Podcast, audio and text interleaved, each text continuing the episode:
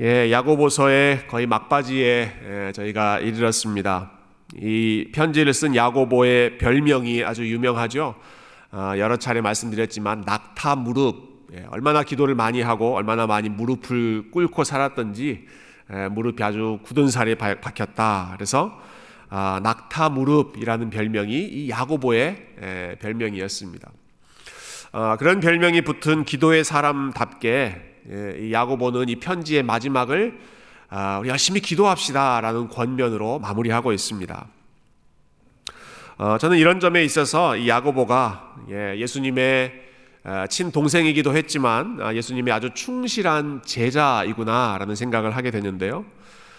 예수님이 제자들에게 제일 강조하셨던 것, 예, 그리고 마지막까지 본을 보이셨던 것이 기도하는 모습이었기 때문에 이 야고보가 기도로 마무리한다. 아, 이 예수님의 참 제자구나 하는 사실을 아, 우리가 알 수 있습니다. 어, 예수님께서 기도를 가르치실 때 예, 제자들에게 기도를 가르치실 때 여러 가지 예, 그 말씀을 하셨는데요. 예, 그 중에 특별히 어, 이렇게 기도하지 말라라고 말씀하신 적이 있습니다. 너희는 이런 사람들처럼 기도하지 말아라. 대표적인 경우가 바리새인들이었죠. 바리새인들. 아, 이 바리새인들이 가장 그 당시에 종교적이고 아주 아, 그 경건하다고 스스로 자부했던 그런 사람들입니다. 아, 이 사람들은 하루에 몇 번씩 규칙적으로 기도했었고요. 사람들이 많이 모이는 그 공공 장소에서도 부끄러워하지 않고 어, 아주 목소리를 높여서 기도했었고요. 그리고 이들은 누구보다도 기도를 아주 길게 뭐 어, 즉석에서도 아주 장황하게 기도를 할 수 있는 어, 그런 사람들이었습니다. 예, 그럼에도 불구하고 어, 그들의 문제는 위선적인 삶이었죠. 하나님보다는 사람들에게 더 많이 인정받으려고 했고, 하나님께 들리는 기도보다 사람들에게 보이기 위한 기도를 많이 했고 그리고 자기들이 기도 많이 한다 하는 것을 예, 자랑거리로 내세웠던 사람이 예, 바리새인들입니다. 그래서 예수님께서 야 너희들 바리새인들처럼 기도하지 말아라. 저렇게 형식적인 기도, 예, 겉과 속이 다른 기도 혹은 사람들에게 보이기 위한 그런 기도하지 말고 하나님 앞에서 진실하게 골방에서 너희들의 마음을 쏟아 놓아라라고 말씀하셨습니다. 어, 그런데 예수님께서 지금 이 시대에 오시면 어떻게 말씀하실까? 어, 저는 아마 예수님이 이렇게 말씀하시지 않을까 잠깐 생각해 봤습니다. 예. 어, 그 제자들에게 하셨던 것처럼 너희는 바리새인들처럼 기도하지 말아라 이렇게 하시는 게 아니라 어, 너희는 바리새인들처럼이라도 좀 기도해 봐라 어, 이렇게 말씀하시지 않을까요? 예. 야 사람들에게 보이기 위해서라도 괜찮으니까 아, 좀 기도해봐라. 형식적인 기도라도 괜찮으니까 좀 하나님의 이름을 불러라. 예. 왜 제가 이런 생각을 했을까요? 예. 지금은 워낙 바리새인처럼 그렇게 형식적인 기도조차도 안 하는 시대가 되어버렸기 때문에 예, 과거에 2000년 전에는 아, 하나님의 이름을 마치 미신처럼 아, 여기도 갖다 대고 저기도 갖다 대고 하나님의 이름을 이용하려고 하는 그런 사람들이 문제였다면 그래서 너희들 바리새인들처럼 기도하지 말고 진실한 마음으로 기도해라. 이렇게 말씀하셨죠. 지금 이 시대는 아예 하나님의 이름을 언급조차 하지 않으려고 하는 시대입니다. 하나님의 이름을 부르려고도 하지 않고 규칙적으로 기도하지도 않고 예, 형식적인 기도조차도 아, 하지 않으려고 하는 예, 너무나 세속적인 시대가 어, 되어 가고 있기 때문에 아마 예수님께서 예, 어, 어떤 방식이라도 좋으니까 좀 기도 좀 해라 하고 말씀하시지 않을까 생각해 봤습니다. 자, 이렇게 무감각해진 우리의 영혼, 예. 하나님에 대한 감각이 무뎌지고 하나님을 전혀 찾지 않는 그런 우리의 영혼을 일깨우시기 위해 하나님이 사용하시는 어, 도구가 어, 고난이고 그리고 특별히 우리 몸에 닥치는 고난, 질병일 때가 많이 있습니다. 어, 시편 30편에 보면 다윗이 이런 고백을 합니다. 시편 30편 6절 한번 보여 주시겠어요? 아, 다윗이 이렇게 말해요. 내가 형통할 때 말하기를 영원히 흔들리지 아니하리라 하였도다. 여러분 자신감이 넘치는 그런 표현이죠. 예, 다윗이 자기가 형통할 때, 잘 나갈 때, 모든 일에 문제가 없을 때 어떻게 생각했다고요? 나는 영원히 흔들리지 아니하리라. 이렇게 생각했다는 겁니다. 나는 절대 흔들리지 않는다. 나는 절대 쓰러지지 않는다. 그렇게 아주 자신만만하게 생각했죠. 그러다가 어려움이 생기니까 다윗의 그 나태했던 마음이 180도로 바뀝니다. 우리 7절과 8절 같이 한번 읽어 보십시다. 시작. 여호와여 주의 은혜로 나를 산같이 굳게 세우셨더니 주의 얼굴을 가리심에 내가 근심하였나이다. 여호와여 내가 주께 부르짖고 여호와께 간구하기를 자 내가 근심하게 되는 상황이 있죠 주의 얼굴을 가리시며 내가 근심하게 되고 내 삶에 여러 흔들리게 되는 그런 상황에 여러분 다윗에게 처음 나타났던 변화가 무엇입니까? 내가 주께 부르짖고 여호와께 간구하게 되었습니다. 형통할 때에는 내 삶이 전혀 흔들리지 않을 것처럼 든든해서 내가 여호와 부르짖지도 않고 찾지도 않는 무뎌진 마음이었지만 흔들리니까 근심하게 되니까 제일 먼저 나오는 반응이 주께 부르짖고 여호와께 간구하고 하나님의 이름을 부르짖는 것입니다. 그래서 야고보가 아, 우리가 늘상 기도해야 되겠지만 특별히 고난의 때에 아, 몸의 약함을 경험하게 되는 그런 때에 교회가 함께 기도하고 그리고 그 일을 당하고 있는 사람들이 무엇보다 먼저 하나님 앞에 기도하자. 이때가 우리 하나님을 다시 만나고 어, 하나님의 이름을 부르짖는 좋은 기회다 말하는 것이죠. 어, 그래서 지난 주일 말씀과 연결해 보면 예, 지난 주일에는 예, 병든 자가 있느냐 너희는 장로들을 청할 것이요 예, 교회에 알려라 그리고 교회가 함께 찾아가서 그들을 위로하고 격려하면서 기도해라 이런 말씀을 어, 했습니다. 어, 그런데 이때 함께 드려야 할 기도 예, 이때 반드시 하나님 앞에 드려야 할 기도의 내용이 무엇인지 오늘 본문에서 말씀해 주고 있는데요. 우리 16절 말씀 한 번 더 같이 읽어보도록 하겠습니다. 16절입니다. 시작. 그러므로 너희 죄를 서로 고백하며 병이 낫기를 위하여 서로 기도하라. 의인의 간구는 역사하는 힘이 크민이라. 아멘. 예. 자, 야고보가 병이 낫기를 위하여 기도하라. 이렇게 말하면서 그 앞에 아, 먼저 단서를 붙이죠. 어떻게 하면서 기도해라? 너희 죄를 서로 고백하며 너희의 죄를 고백하며 병 낫기를 위해서 기도해라. 자, 병이라고 하는 문제와 죄라고 하는 문제를 함께 연결해서 이야기하고 있습니다. 아, 굉장히 중요한 주제인데 단순하지 않은 좀 복잡한 이슈입니다. 자, 병과 죄의 관계. 어, 성경은 이 이슈에 대해서 두 가지 입장을 보여주는 것 같은데요. 첫 번째는 어, 죄와 질병은 직접적으로 관련되지 않는다라고 하는 입장이 있습니다. 어, 대표적인 경우가 예수님께서 예, 태어나면서부터 앞을 못 보는 청년을 보셨을 때 이 청년이 이렇게 앞을 보지 못하는 질병을 갖고 있는 것은 그의 죄 때문도 아니고 그의 부모의 죄 때문도 아니고 그를 통해서 하나님의 영광을 나타내시기 위함이다 이렇게 말씀하셨죠. 당시의 사람들이 아, 죄 때문에 이런 질병이 있다라고 연결하는 것에 대해서 예수님은 끊으셨습니다. 그렇지 않다, 그렇지 않을 수 있다는 거죠. 아, 바울의 경우는 어떻습니까? 아, 여러분 잘 아시는 것처럼 바울도 하나님께 간절히 세 번이나 기도했습니다. 본의, 본인의 몸에 있는 그 육체의 가시가 사라지기 위해서 간절히 기도했습니다. 근데 하나님께서 고쳐주지 않으시죠. 어, 너의 몸이 약하지만 내 은혜가 너에게 족하다. 나는 너의 그 약함, 육체의 가시를 통해서 오히려 나의 지혜와 나의 강함을 드러내겠다 말씀하십니다. 이 바울의 경우를 생각해 보면 바울이 가지고 있던 질병이 바울의 죄 때문이다라고 말하기 어렵습니다. 내 은혜가 너에게 족하다. 하나님의 특별한 계획이 있었기 때문에 그러한 육체의 연약함을 주셨던 것이죠. 이런 면에서 볼 때 이 두 가지가 직접 연결되지 않는다라는 것이 하나의 입장입니다. 아, 그런데 이와 동시에 예, 성경은 또 죄와 질병을 아주 긴밀하게 죄와 고난의 문제를 긴밀하게 연결시키고 있습니다. 어, 오늘 말씀이 대표적이죠. 너희 죄를 서로 고백하며 병 낫기를 위해서 기도하라. 그냥 병이 낫기만을 위해서 기도하는 것이 아니라 너희의 죄를 서로 고백하며 하나님 앞에 죄를 뉘우치며 회개하는 기도가 필요하다는 것입니다. 예. 그 죄와 병의 관계를 아, 다른 경우보다 훨씬 더 밀접하게 연결하는 것이 이 야고보의 입장입니다. 어, 여러분 이 말씀은 아, 얼핏 들으면 굉장히 서운하게 들릴 수 있는 말씀입니다. 몸이 아픈 것도 지금 속상해 죽겠는데, 예. 내 삶에 힘든 일, 고난이 닥치는 것도 속상해 죽겠는데 죄까지 회, 개하라 죄를 서로 고백하라. 아니 이렇게 아, 참 어려운 명령을 주실 수가 있는가?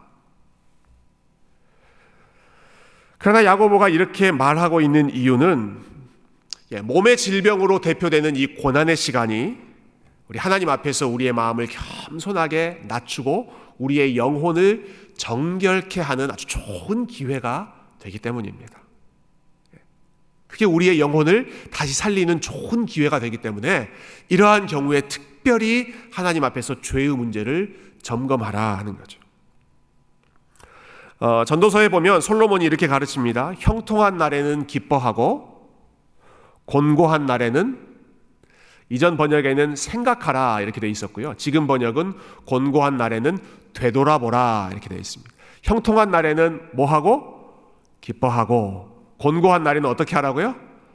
되돌아보라. 뭘 되돌아보라는 것일까요? 내 삶이 어땠는지를 되돌아보라는 것입니다. 하나님과의 나의 관계가 어땠는지를 되돌아보라는 것입니다.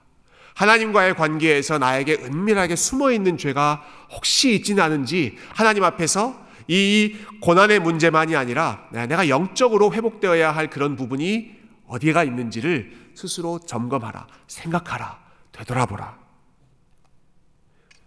예, 그것이 고난의 때에 우리가 얻을 수 있는 지혜이기 때문에 영적인 유익이기 때문에 솔로몬은 곤고한 날에 되돌아보라라고 얘기했고 오늘 본문에서 야고보는 이 몸에 질병이 있을 때 병 낫기를 위해서도 당연히 기도해야 되겠지만 너희의 죄를 고백하며 하나님 앞에 회개하는 기도를 해라. 어, 그런데 이게 참 어려운 일이죠. 예, 예, 사단이 예, 우리로 하여금 그렇게 하지 못하도록 아, 여러 가지 방법으로 방해하기 때문입니다. 어, 미국의 아주 유명한 기독교 작가이고 또 목사님인데요. 이 존 비비어라고 하는 목사님이 참 재밌는 책을 하나 아, 쓰셨습니다. 아, 책 이름이 The Bait of Satan입니다. 사탄의 미끼. Bait of Satan. 사탄의 미끼. 아, 여러분 그 낚시하실 때 물고기 잡기 위해서 미끼를 사용하시잖아요. 예, 물고기를 이렇게 슬슬 유인해서 딱 낚아채기 위해서 사용하는 미끼. 사탄이 예, 우리의 믿음을 아, 무너뜨리기 위해서 사용하는 미끼들이 있다. 그 중에 넘버 원 가장 효과적이고 가장 많이 사용하는 미끼가 무엇이냐? 아, 영어로 이렇게 말씀하셨어요. Being offended 라는 생각이다. being offended. 내가 피해를 입었다. 나는 피해자다. 라고 하는 그 생각이 사탄이 제일 잘 사용하는 미끼라는 겁니다. 미끼. I'm offended. 나는 피해자다 라고 하는 생각. 어, 여러분 요즘에 세상에서나 교회에서나 제일 많이 쓰이는 표현, 많이 들리는 말이 예, 상처받았다라고 하는 말이 있죠. 상처받았다. 그게 being offended라고 하는 말의 최신 번역입니다. 상처받았다. 나 상처받았어. 어, 지난주에 저희 교회에서 여러 목사님들 모임이 있었는데요. 그 뉴욕에서 목회하시는 목사님 한 분이 어, 참 재밌는 말씀을 들려주셨어요. 아, 이분이 자기 교회에서 성도들에게 금지령을 내리셨답니다. 우리 교회에서는 상처받았다는 말 금지. 나 상처받았어요. 금지. 대신 예, 그런 그런 마음이 있으면 이렇게 이야기하라고 이야기하셨대요. 나 삐졌습니다. 이렇게 얘기하래요. 나 상처받았습니다. 이렇게 얘기하지 말고 나 삐졌어요. 아, 나 이거 마음에 안 듭니다. 이렇게 예, 얘기하고 상처받았다. 마치 예, 본인은 그냥 일방적으로 당하기만 한 것처럼 경건하게 포장하지 말고 어, 나 이거 마음에 안 듭니다. 나 이런 일 때문에 속상합니다. 삐졌습니다. 좀 솔직하게 얘기하자. 뭐 그렇게 예, 말씀하셨다고 하더라고요. 어, 여러분 사탄이 제일 잘 쓰는 미끼가 나 상처받았어. I'm offended. 나는 지금 피해를 입었어. 어, 이 미끼 예, 여러분 이게 아주 그 나쁜 영향을 끼치는 이유가 있습니다. 예, 그건 우리의 시야를 아주 좁게 만들고 어, 내가 받은 그 잘못된 행위, 예, 물론 누군가 나에게 잘못된 일을 할 수 있죠. 어, 내가 분명히 상처받았을 것입니다. 피해를 받았을 것입니다. 그러나 거기에만 포커스를 맞추게 하고 우리의 시야를 그 문제에만 좁히게 해서 그 바깥을 보지 못하도록 거기에만 아, 걸려 있게 만들기 때문에 그게 미끼이다. 그럼 미끼 한번 걸리면 빠져나오지를 못하잖아요. I'm offended. 그러면 거기에만 딱 갇혀서 빠져나오지를 못한다는 것입니다. 일단 그 미끼에 걸리면 어, 지금 하나님이 내 삶 속에서 선한 일을 행하고 계신다라고 하는 사실을 보지를 못하게 되고 그리고 또 한 가지는 아, 나에게 잘못이 있을 수 있다라고 하는 것을 인정하지 않으려고 합니다. 내가 잘못한 것이 있을 수 있다라고 하는 가능성 자체를 아예 거부하고 나는 일방적으로 피해를 당했다라고만 생각하게 되는 거죠. 20세기에 아, 참 많은 분들에게 어, 영향을 끼쳤던 이 마틴 로이드 존스 목사님, 제가 아, 종종 언급하는 목사님인데요. 이 로이드 존스 목사님은 어, 원래 총망받는 의사이셨습니다. 아, 의대를 졸업하고 의사로 한참 활동하던 중에 뒤늦게 목사로 부르심을 받고 이제 설교자가 되셨는데요. 그래서 이분이 여러 차례 설교를 할 때나 책을 쓸 때나 아, 의사의 일과 목사의 일을 비교해서 어, 아주 재밌게 설명하신 적이 많이 있습니다. 아, 본인이 의사였을 때 제일 힘든 것은 문제의 원인을 찾아내는 것이 참 힘드셨다고 합니다. 사람마다 병이 제각각이잖아요. 이 사람은 이런 데가 아프고 저 사람은 저기가 아프고 근데 그 원인이 다 똑같지를 않습니다. 아, 그 질병의 원인이 너무너무 다양하기 때문에 그 문제를 찾아내는 것이 참 어, 어렵더라는 것이죠. 뭐 요즘은 이제 의료 기술이 많이 발전돼서 뭐 엑스레이, MRI, 뭐, 뭐 피검사, 어, 캣스캔, 뭐 여러 가지 검사를 통해서 문제의 원인을 예, 파악하는데 에, 굉장히 많은 노력을 에, 쏟고 있죠. 아, 근데 본인이 목사로 사역할 때 보니까 목사의 일은 의사와는 좀 다르더라라는 이야기를 하십니다. 문제의 원인을 찾아내는 것은 전혀 어렵지가 않다. 문제의 원인은 다 똑같다. 나이가 어린 사람이건 많은 사람이건 돈이 많은 사람이건 가난한 사람이건 많이 배운 사람이건 못 받은 못 배운 사람이건 지위가 높은 사람이건 낮은 사람이건 간에 사람들마다 문제의 원인은 다 똑같다. 뭐가 문제일까요? 예. 뭐가 문제라고 지금 이야기하는 것일까요? 우리가 다 죄인이라고 하는 것이 모든 문제의 핵심이라는 것입니다. 모든 사람이 다 왜 고생을 하고 있는가? 죄 때문에 고생하고 있고 하나님과의 관계가 막혀서 고생하고 있고 죄 때문에 사람들과 사람들 사이의 관계가 막혀서 그것이 꼬여서 지금 어, 어, 문제를 겪고 있는데 그 모든 문제의 공통점, 공통 원인은 다 죄다. 죄. 예. 근데 목사의 목사로서 살면서 겪는 또 다른 어려움은 문제의 원인은 다 아는데 그 문제의 원인을 인정하려고 하지 않고 그리고 그 문제로부터 어, 벗어날 수 있는 해결책, 하나님 앞에 회개하는 것, 우리의 죄를 하나님 앞에 쏟아놓는 것은 모두 다 잘 하지 않으려고 한다. 왜 그 사실을 인정하지 않으려고 합니까? 사람들마다 아, 나는 잘했는데 나는 피해자야. 나는 상황의 피해자이고 나는 저 사람에게 부당한 대우를 받은 피해자이고 나는 열심히 살았는데 이러한 질병에 나는 피해자이고 모든 것이 다 아, 본인이 오펜디드 당했다라고 하는 이 미끼에 걸려서 내가 주인이다라고 하는 사실을 인정하지 않는 것이죠.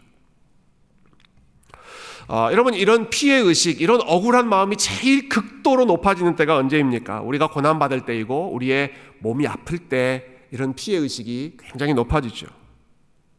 그래서 야고보가 바로 그때 우리에게 억울한 마음이 제일 크게 들고 피해 의식에 쌓이게 되고 아, 참 아, 나는 오펜디드 당했다라고 생각하는 그러한 아, 마음이 들 때 그 순간에 하나님 앞에 죄를 고백하고 그 상황으로 인해서 우리의 영혼이 탁탁해지지 않도록 그 상황이 오히려 우리의 마음을 우리의 영혼을 하나님 앞에서 부드럽게 만들 수 있도록 그렇게 기도하자는 것입니다. 상황의 어려움 때문에 영혼까지 병들지 않도록 몸이 아픈 것 때문에 내 영혼까지 하나님과의 관계까지 병들지 않도록 주의하라라고 하는 말씀이죠. 아, 자, 이 원리를 아, 우리가 들었는데요. 이 원리는 우리가 굉장히 지혜롭게 적용해야 됩니다. 우리 지난주 말씀하고 오늘 말씀을 여러분 같이 연결해서 어, 균형 있게 좀 생각하시면 좋겠어요. 아, 병든 자에 대해서 야고보는 두 가지를 권면, 권면하고 있어요. 예, 병든 자, 예, 병든 자가 있을 때 지난 주일 말씀 어떻습니까? 장로들이 병든 자를 찾아가서 기름을 바르며 기도해 주어라라고 합니다. 기름을 바른다는 것은 무슨 뜻이었죠?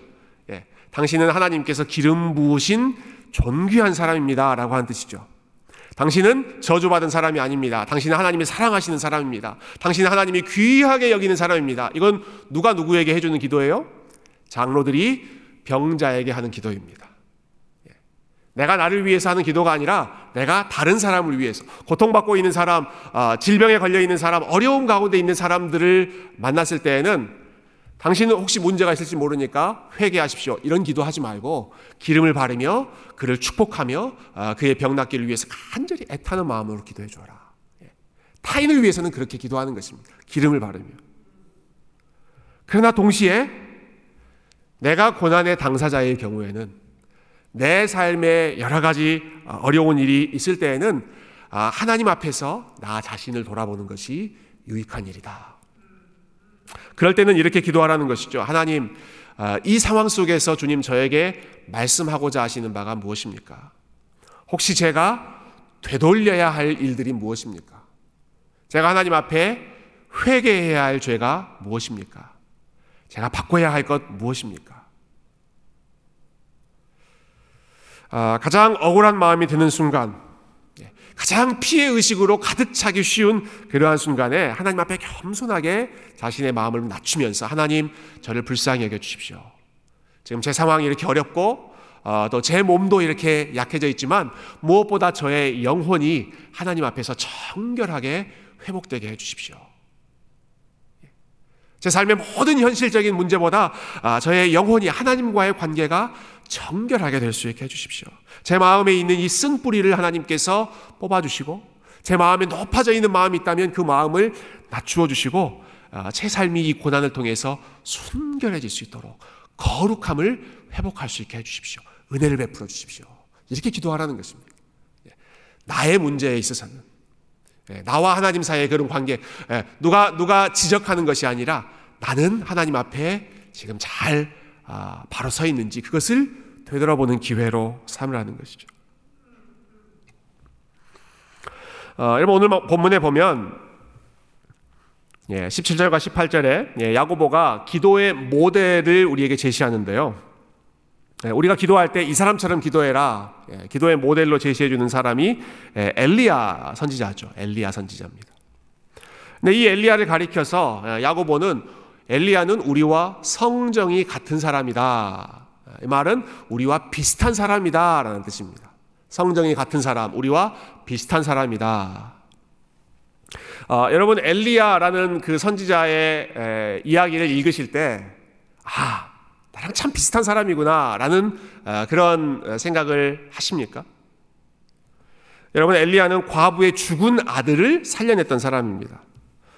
거짓 선지자 850명에 맞서서 아주 담대하게 에, 믿음을 선포했던 대단한 선지자입니다. 그가 기도했을 때 하늘에서 뜨거운 불이 임하기도 하고 그가 기도했을 때 하늘에서 어, 시원한 비가 내리기도 하는 어, 정말 하나님께서 너무너무 어, 능력 가운데 사용하셨던 대단한 선지자가 엘리야 선지자입니다. 여러분 이런 엘리야를 볼 때 우리와 성정이 비슷한 사람이구나 나하고 참 비슷하구나 그런 생각을 하십니까?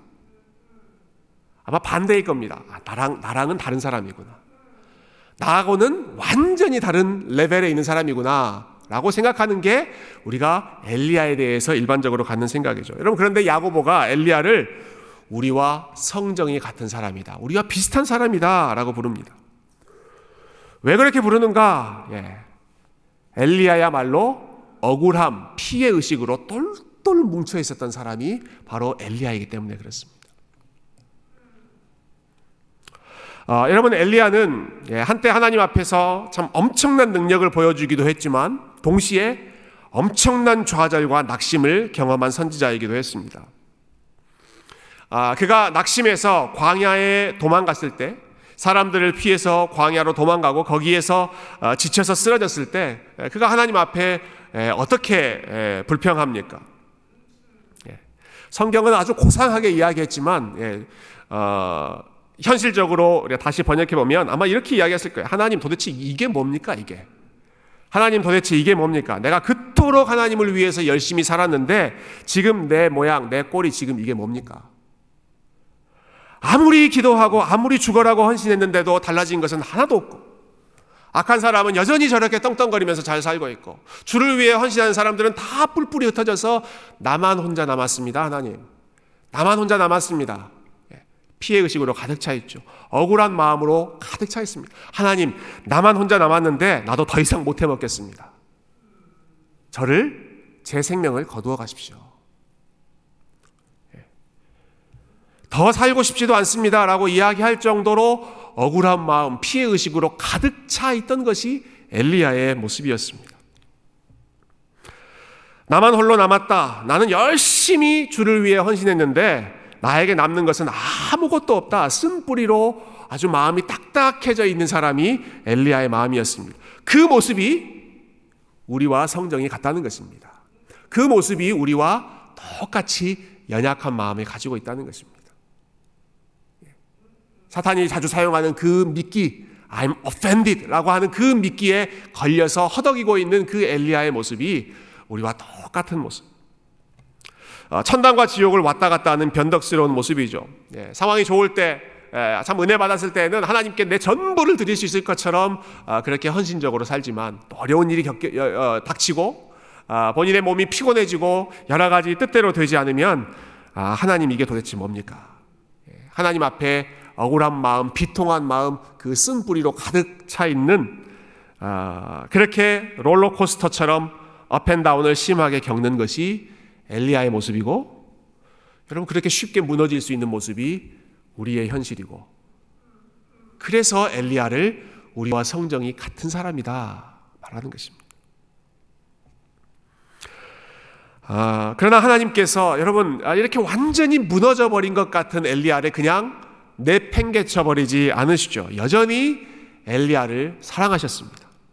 여전히 엘리야를 포기하지 않고 엘리야에게 다가가십니다. 물과 음식을 공급하셔서 엘리야의 그 지쳐 있는 몸, 을 하나님께서 강건하게 회복시켜 주시고 그리고 아주 세미한 말씀 엘리야가 들을 수 있는 아주 부드러운 그런 말씀으로 그의 심령을 회복시켜 주시죠. 엘리야야 너 혼자가 아니다. 네가 지금 보고 있는 것처럼 네가 느끼고 있는 것처럼 너 혼자 남은 게 아니라 바알에게 무릎 꿇지 않은 7천 명을 내가 남겨 놓고 있고 그리고 내가 여전히 엘리야 너와 함께 하고 있고 내가 여전히 너를 사용할 것이고 너를 통해서 나의 뜻을 계속해서 이루어 갈 것이다. 그렇게 해서 엘리야를 다시 회복시키지 않으십니까? 그리고 엘리야의 기도를 계속해서 하나님이 들으시고 그 기도를 통해서 하나님의 역사를 아, 이루어 가시죠. 아, 여러분 야고보가 예, 오늘 본문에서 엘리야를 우리의 기도의 모델로 제시하는 이유는 아, 그리고 이 엘리야의 기도를 의인의 간구라고 부르는 이유는 여러분 엘리야가 완벽한 삶을 살았기 때문이 아니라 엘리야가 부족하고 연약하고 참 억울하고 피해 의식으로 가득 찬 그러한 죄인임에도 불구하고 하나님께서 그 죄인을 다시 한번 은혜로 회복시켜 주시고 회개하는 죄인으로 어, 성경이 말하는 의인은 예, 모든 면에서 흠이 없이 완벽한 삶을 살아가는 사람이 의인이 아닙니다. 회개한 죄인, 자기의 죄를 고백하고 다시 하나님의 은혜를 구하는 그 사람이 의인이고 그 사람의 기도를 오늘 본문은 의인의 간구라고 표현하는 것입니다. 오늘 말씀에서 16절에서 어, 어, 말씀하고 있는 의인의 간구는 역사하는 힘이 크민이라. 여러분 아멘이십니까? 예, 의인의 간구는 역사하는 힘이 크민이라. 왜 그 간구가 역사하는 힘이 큽니까? 우리가 잘 살았기 때문에 하나님의 기도 응답을 받을 정도로 우리가 자격이 있는 사람이기 때문에 아니요. 아니요. 우리는 엘리야처럼 쉽게 넘어지고 마음속에 피해 의식, 억울함, 쓴 뿌리 이런 것들로 그냥 가득 차 있는 그것이 우리의 모습이지만 그럴 때도 다시 하나님 앞에 우리가 아, 무릎 꿇고 다시 우리의 연약함을 어, 회개하고 하나님 제 마음에 있는 이 모든 악한 것들은 다 예수 그리스도의 보혈로 씻어 주시고 다시 주님의 은혜로 저를 아, 회복시켜 주십시오. 다시 저를 하나님 앞에서 의인 삼아 주십시오. 우리가 부족하고 우리가 연약하지만 예, 하나님의 이름을 부를 때마다 예수님의 보혈로 우리의 죄를 씻어 주시기 때문에 우리를 새롭게 해주시는 그 하나님의 은혜 때문에 우리의 기도가 의인의 간구가 되고 우리와 같이 허물 많은 사람들을 하나님께서 의인이라고 불러주시는 줄로 믿습니다. 사랑하는 성도 여러분, 아, 어떤 마음으로 어, 오늘 하나님 앞에 예배 드리고 계십니까? 아, 혹시 여러분 아, 삶 속에 또 지난 한 주간 아, 예상하지 못했던 또 원치 않았던 아, 여러 가지 어려운 일, 아, 또 몸이 약해지고 마음이 약해지는 그런 일들을 혹시 예, 겪으셨습니까? 아, 여러분 이 시간에 우리가 하나님 앞에 나아갈 때 우리 마음 속에 있는 피해 의식과 억울한 마음을 내려놓고 우리를 다시 예, 일으켜 세우시는 하나님의 은혜의 보좌 앞으로 함께 나아가시기를 바랍니다. 예, 하나님의 은혜의 보좌 앞으로 우리의 모든 죄를 덮으시고 씻으시는 십자가의 은혜를 바라보십시다. 낙심했던 엘리야를 일으키셨던 그 하나님의 능력, 예, 그 하나님의 능력이 여전히 흔들리고 비틀거리고 또 낙심해서 넘어져 있는 우리의 연약한 믿음을 다시 일으켜 세우시고 우리의 부족한 모습에도 불구하고 우리를 의인이라고 부르시고 우리의 기도를 의인의 간구로 받아주시는 사용해 주시는 우리 그 하나님의 은혜를 붙잡고 믿음으로 주님 앞에 나아가고 믿음으로 다시 한번 일어서고 그리고 오히려 이러한 어려운 순간에 우리의 모습을 돌아보며 하나님 앞에서 더욱더 정결해지는 더 겸손해지고 더 거룩해지고 더 순결해지는 주의 백성이 될 수 있도록 불과 같은 환란을 만날 때 그 불로 인하여서 우리의 믿음이 정금과 같이 정결해지는 그러한 기회가 될 수 있도록 우리 하나님 앞에 다시 한번 회개하고 다시 한번 주님의 은혜를 구하며 우리 하나님 앞에 나아갈 수 있는 귀한 성도님들 다 되시기를 주님의 이름으로 축원드립니다. 함께 기도하겠습니다.